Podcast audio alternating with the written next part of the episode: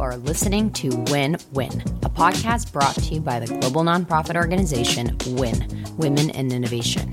Each episode features inspiring innovators from the startup world, innovation consultancies, and Fortune 500 companies who share their innovation secrets and career trajectories every Monday.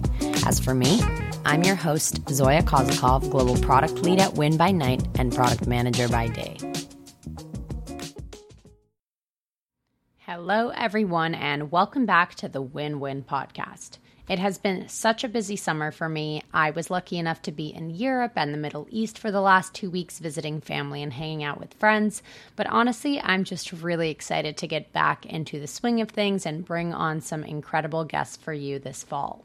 I recorded this episode with Shyvee Shi, who is a product lead at LinkedIn, earlier in the summer, and I've been looking forward to putting it out in the world. Personally, I have loved seeing Shyvee explode in the world of product, innovation, and on LinkedIn. She has over 90,000 followers and invites some of the biggest voices in the space, such as Marty Cagan and Shreyas Doshi, onto her PM Learning series, which I highly recommend that you check out. One of the biggest reasons why this conversation is important to me is because more and more people are having unconventional careers. And I don't mean full time creators, but people like me who have a corporate day job and several side projects and hustles. I'm seeing more and more people break out and navigate their careers that way, but I still feel like there aren't systems in place to support that kind of path properly. I really appreciated seeing Shyvee's point of view on this, and we even talked about something I haven't really seen discussed that much, which is the downside of doing something different, like content creation, on top of your day job. I can't tell you how many times people have judged me or questioned my commitment to my day job because I do things outside of work. Of course, that's not something that will ever stop me, but it does make navigating my career feel even more challenging and lonely at times. Another topic that we touch on is the impact of artificial intelligence on education. And while you may be sick of hearing about AI, I really believe that Shyvee's insights on the topic are really beneficial and pithy. Anyway, let's dive into the episode. I can't wait to hear your thoughts. And as always, feel free to message me with any questions or feedback. Hi, Shyvee. Welcome to the Win Win podcast. Thanks, Dora. Really excited to catch up with you because honestly, I've always felt like there's this unofficial community of product managers and people in the innovation industry who are also content creators. And that means that they somewhat live a double life you are definitely top of mind in that space as someone who has over 85,000 people following you on LinkedIn alone. You're also LinkedIn learning instructor and somebody who's been leading these amazing conversations with other leaders in the space and now creating paid resources and templates for people to advance in their careers. So, I'd love to actually just kick it off with your day job, since that's the way that we like to start the podcast. And you're a product lead at LinkedIn. So why don't we kick it off by you telling me what that actually means and what is the product that you're managing? Yeah, sure. Uh, it's funny because um, I've been in LinkedIn as a product lead for about three years, and every year, any couple of months, you ask me, the product sort of evolved uh, a little bit in terms of the areas that I'm covering. Um, so I would just very briefly, I started working, uh, you know, on LinkedIn Learning on the platform side of helping LinkedIn Learning to ingest different type of content, not just the original content that we produce, but also company content that people, you know, that companies upload or third party content that can be discovered on LinkedIn Learning. That's our enterprise offering. And then I move on to work on search and discovery.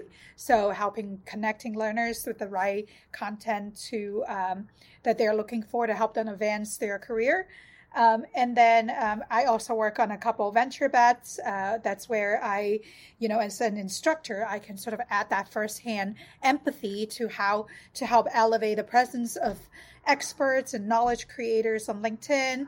Uh, uh you know, dog fooding different type of LinkedIn product like life events, newsletters, carousel, and how that sort of adds to their mix to help um, share more knowledge broadly on LinkedIn. Um, and as of last uh, last year, I transitioned into our jobs uh, marketplace. Uh, so I'm mostly helping out uh, two tracks. One is helping small and medium sized business hire better using LinkedIn. Uh, and then the other track that I'm working actively on right now is hoping to help um, make LinkedIn more relevant and valuable for uh, healthcare professionals. And I think that that's such a magical part of being in innovation and being in product management that your role does always involve and consistently evolve. But I think this kind of notion of learning has been such a critical part of what seems to be your career. Where do you think that stems from, that love of learning? Yeah, that's a great question. I do really love to learn and sort of testing things, learning by doing. I really think it comes back to a couple of things. Like, one is, I guess it's a childhood ha- habit, is starting from there. Uh, just a love for learning to like intellectually being stimulated, solving big problems.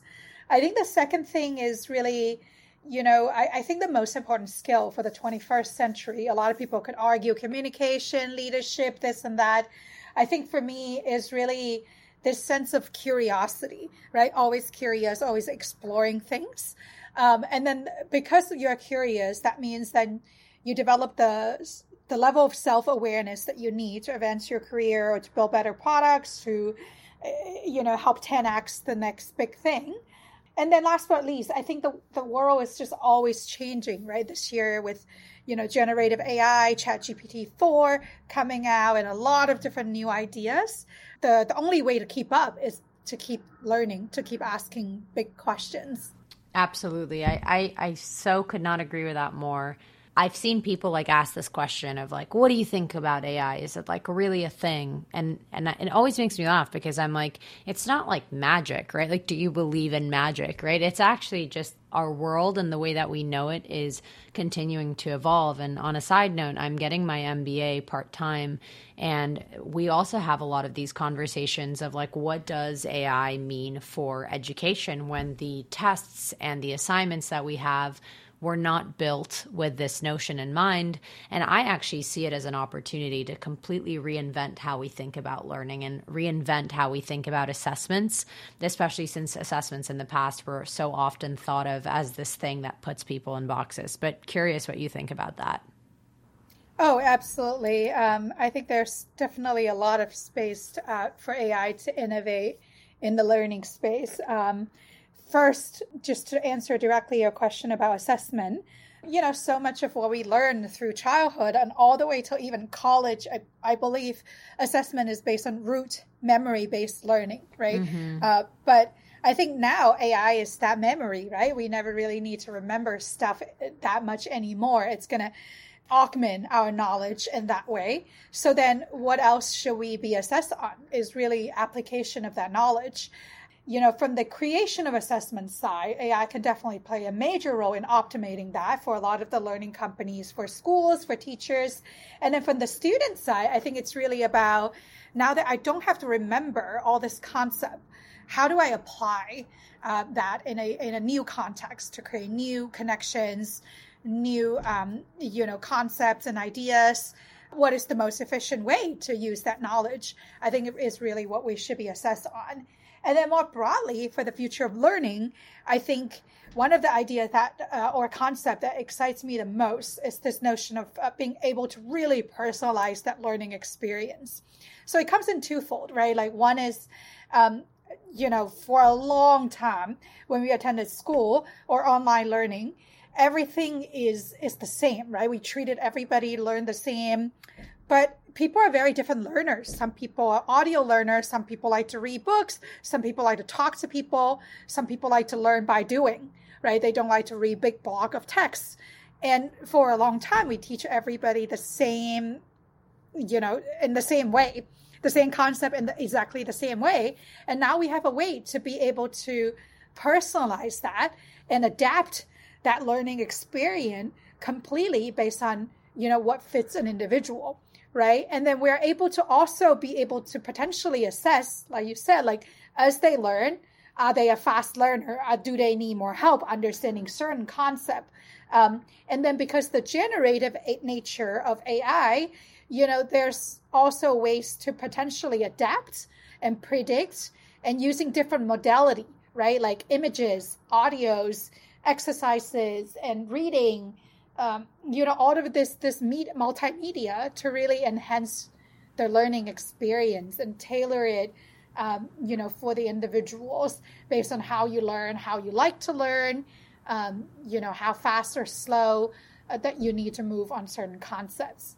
So these are really, really exciting potential breakthrough, you know, ideas that uh, for the future of education empowered by AI and it's it sounds like such an exciting future. And i'm personally both as somebody who is i think a lifelong learner and somebody who also teaches and has a passion for it it's something that i'm personally really excited for too. But the other part of your job has a lot to do with some of the more traditional functionality that people think about when it comes to LinkedIn, which is actually, you know, the job seeking, job connecting, networking piece of LinkedIn. And, you know, I've shared this a few times, but I'm somebody who is owes my career to LinkedIn. Uh, it's how I found my very first internship as an immigrant moving to the United States.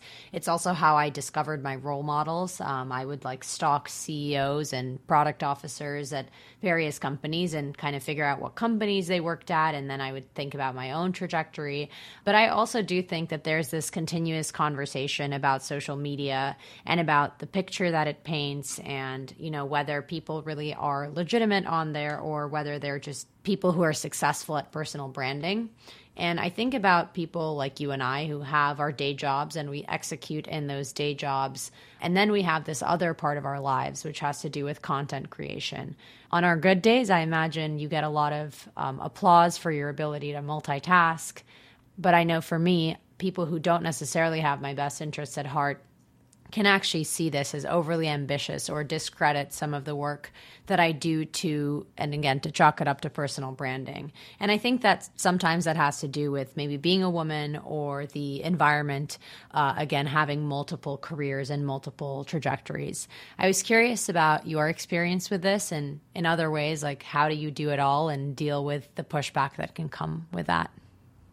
Yeah, definitely. This is a really, really great question. Um, so, a couple of things. First, uh, thank you for you know being a loyal, uh, you know, power power user of LinkedIn. I'm glad that our platform is able to, uh, you know, add to your experience and helping you, you know, create what we call economic opportunity uh, in the U.S. as a as an immigrant.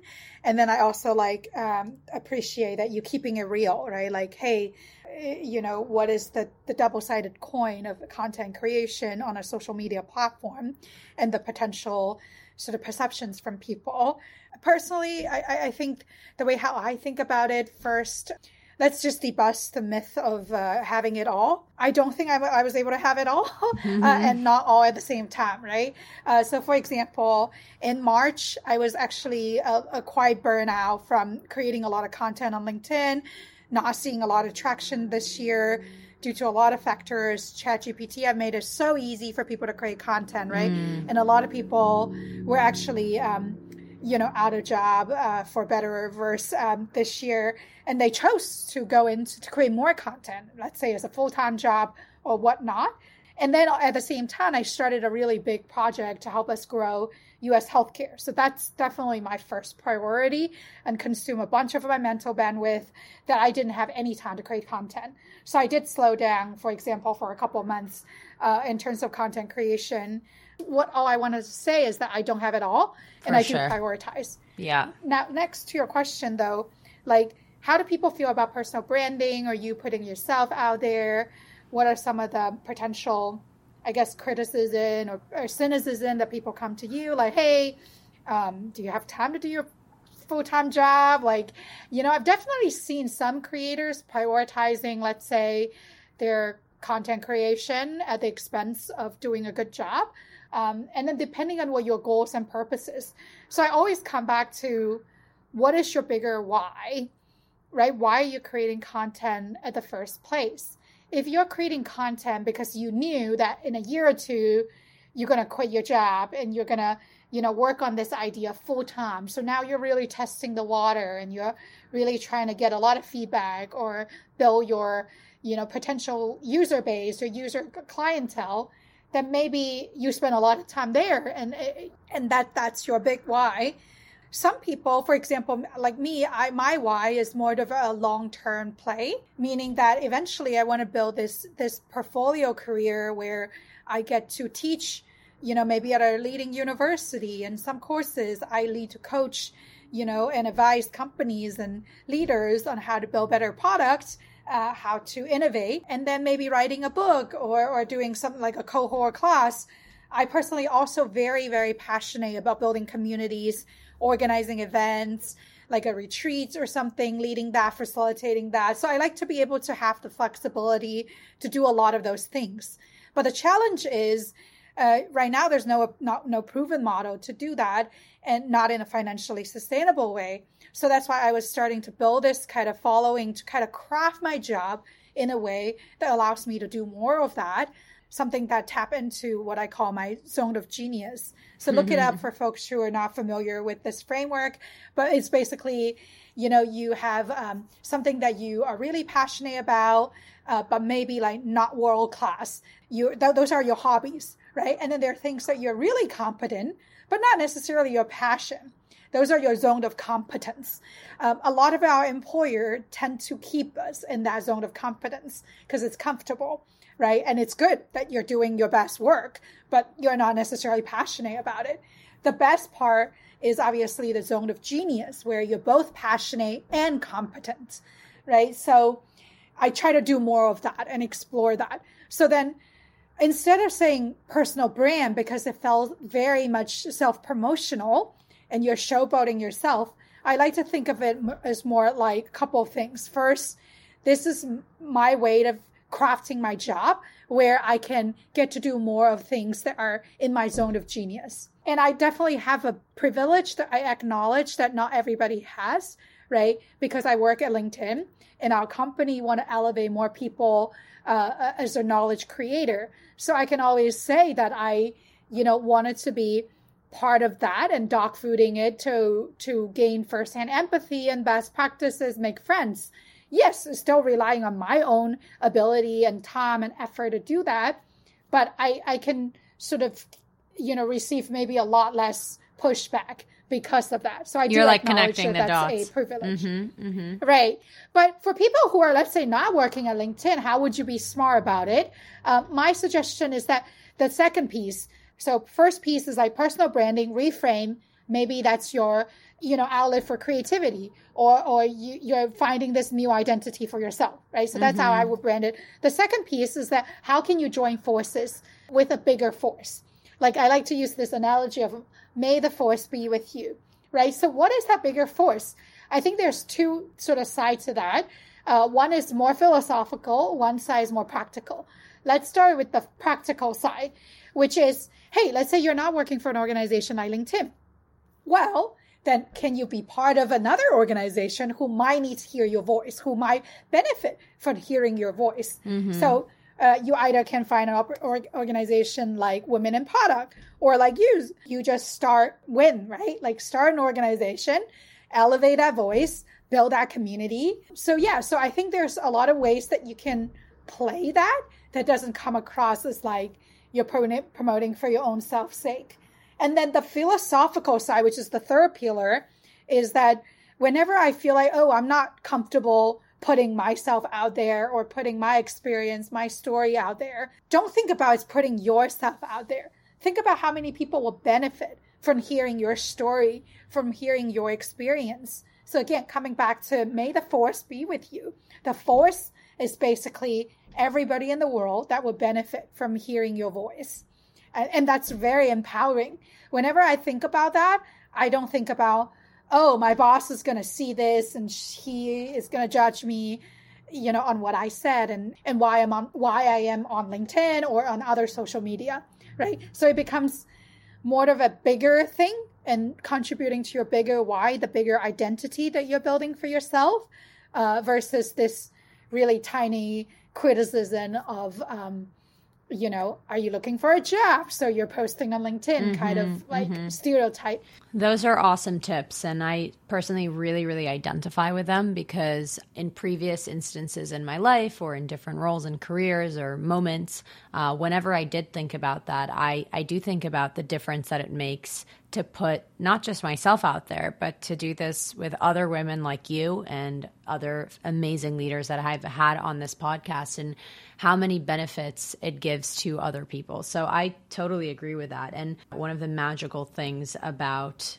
this day and age is that there's a community out there for everyone you kind of touched on it, but Women in Product is a community I'm a very big fan of. And of course, Women in Innovation, which was started five years ago. But I created this new angle, this new product for it, which is the podcast. But it allowed me to feel like I had some, let's call it protection over my head as I um, ventured on to kind of doing my own thing. Another another piece of this puzzle that I wanted to talk to you about is I loved reading your post on Deb Liu's newsletter about finding your voice and kind of this amazing growth trajectory that you've had and, and how you actually came from a background where the nail that sticks out gets hammered down. Again, looking at you and from the outside, I think most people wouldn't even know that about you, given how much success you've had and how much of yourself you put out there to connect with others. So for somebody who may feel like, you know, being a content creator maybe is not for them, but they want to find their own voice and succeed in whatever lane they're in.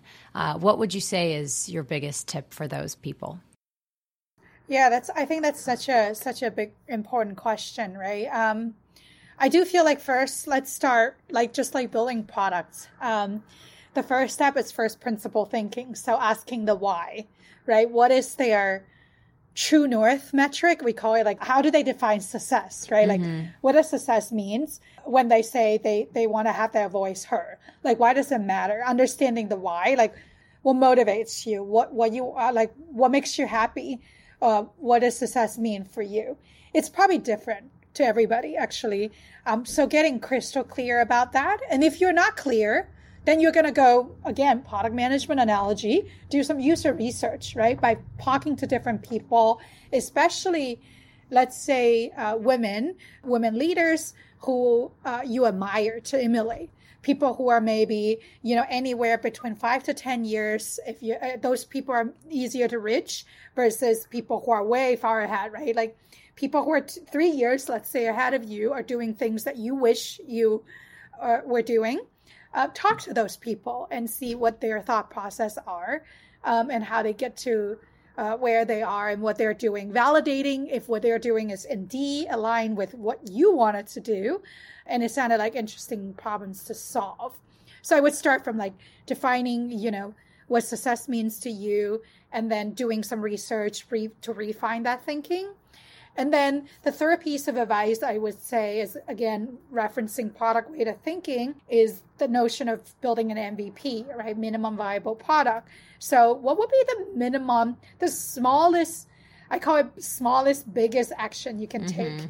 Meaning it's not contradictory, but it's, it's it sounded counterintuitive. So the smallest action, it's the easiest one that you can take right? But it's still biggest, meaning that it's still meaningful enough that gives you enough signal to say, do I want to go down this path or do I want to do something? So let's say if content creation is not really your way of um, thinking about how you want to make your voice, then what else? Like, can you do some research to figure it out? What is the uh, first meaningful step that you can take towards that? You know, a lot of people fail or don't make uh, as much progress in this pursuit is because they think of a really long, like a big milestone that they want to accomplish. And then a big milestone sometimes either discourage us or make us want to procrastinate that we don't want to do, do things because it sounds so hard, takes so much effort.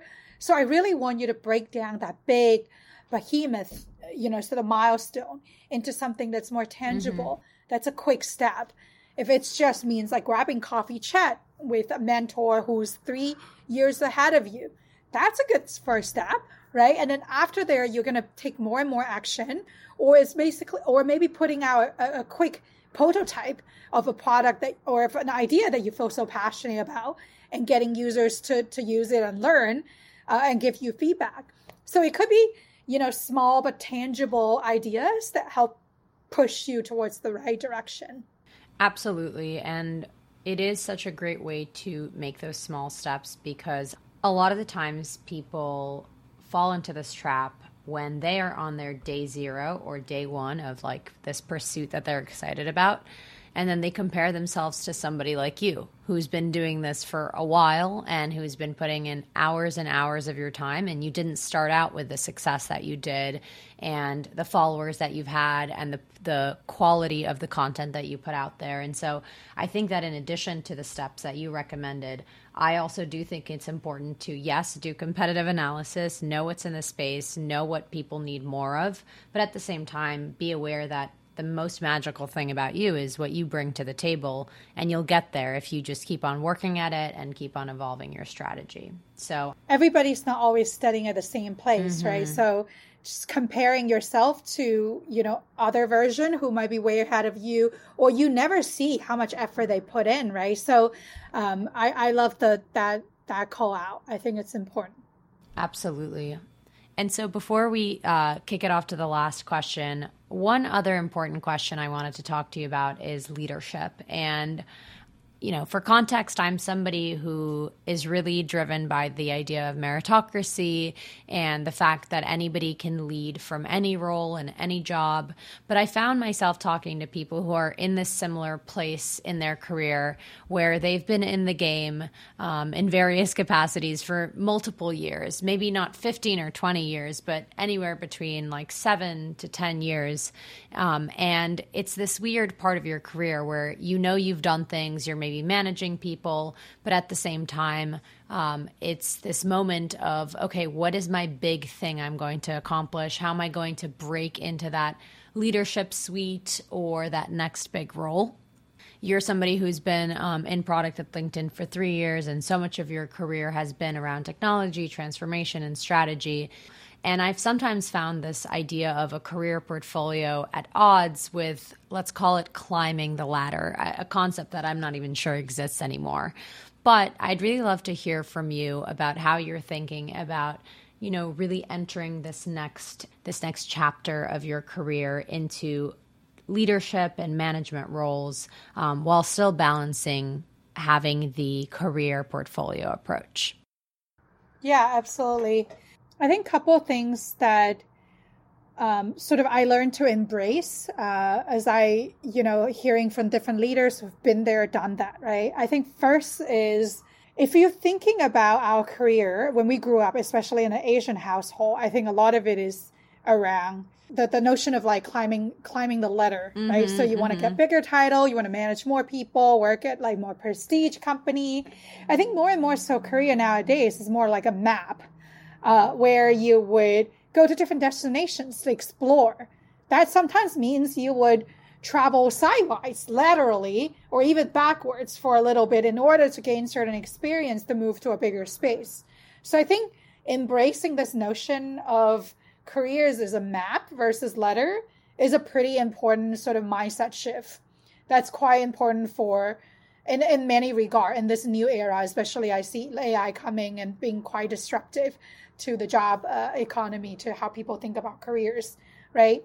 And then the second thing I would say, this might be a very controversial take, but I do see it more and more so, especially in the product management space, where increasingly people advance really fast into management positions, people management positions, mm-hmm. start to come back and become an individual contributor just to learn more skills uh, to be able to, let's say, build growth loops or build B2B, you know, SaaS, PLG, uh, product led growth in order to gain that experience, right? Because mm-hmm. when you mm-hmm. advance too fast, to people management's position, sometimes you might not, you know, be able to home in your product craftsmanship. Mm-hmm. I'm not saying that you should always stay in that individual contributor lane. You do have to, if you want to amplify your impact, you do need to grow into, you know, people management space or at least test it out and see if that's a good fit for you.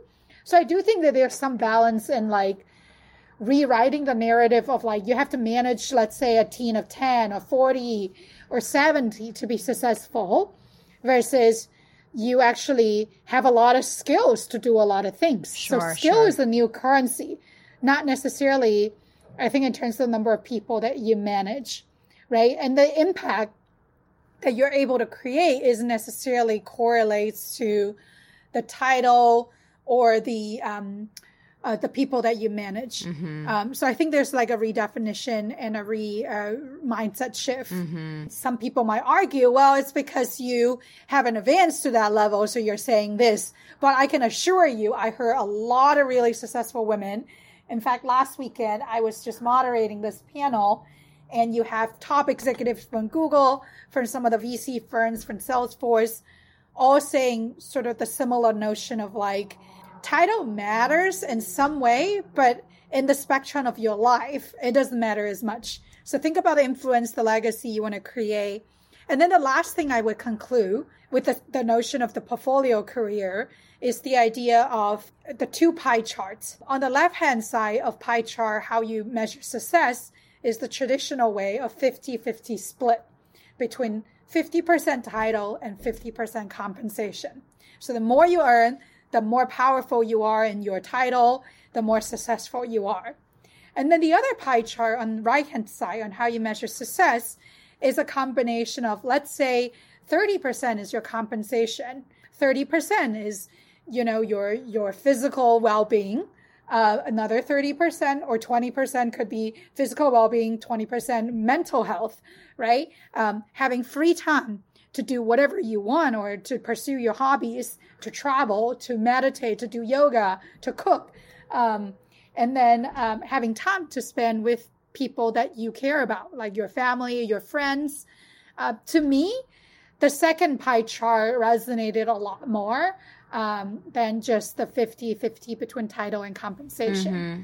So I definitely would not only use, you know, I guess how much money I make or how high up I am in the organization to to measure success. I feel like the level of impact I'm able to create, uh, whether it's creating a new way of going after a new market for LinkedIn right now, or piloting a new sort of initiative or ideas to help elevate the presence of our instructor on our platform. Those are the things that I feel motivates me. And also the idea of what kind of new skills that I'm going to gain so that I feel very secure that I'm not being replaced by AI. AI is augmenting my creativity, my knowledge. I absolutely love that. And so, with that, I'd love to end it by looking ahead.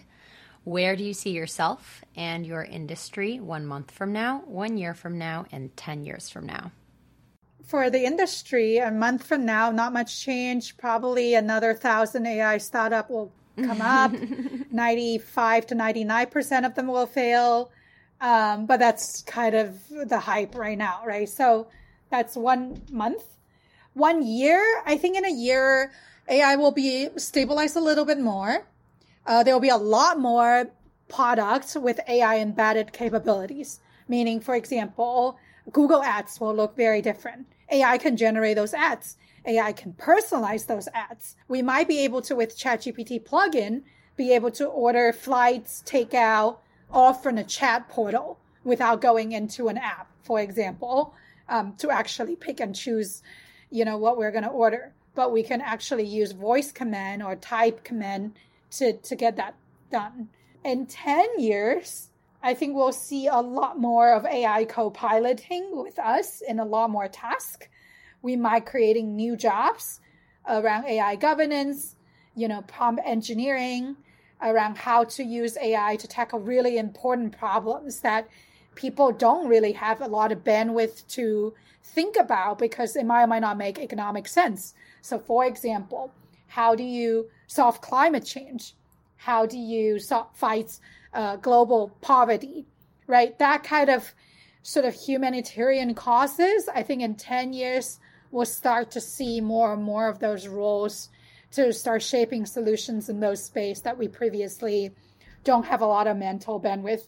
It might take more than 10 years to get there, but I think we'll see a lot more breakthrough in self-driving cars and personalized medicine, personalized learning, and many other places.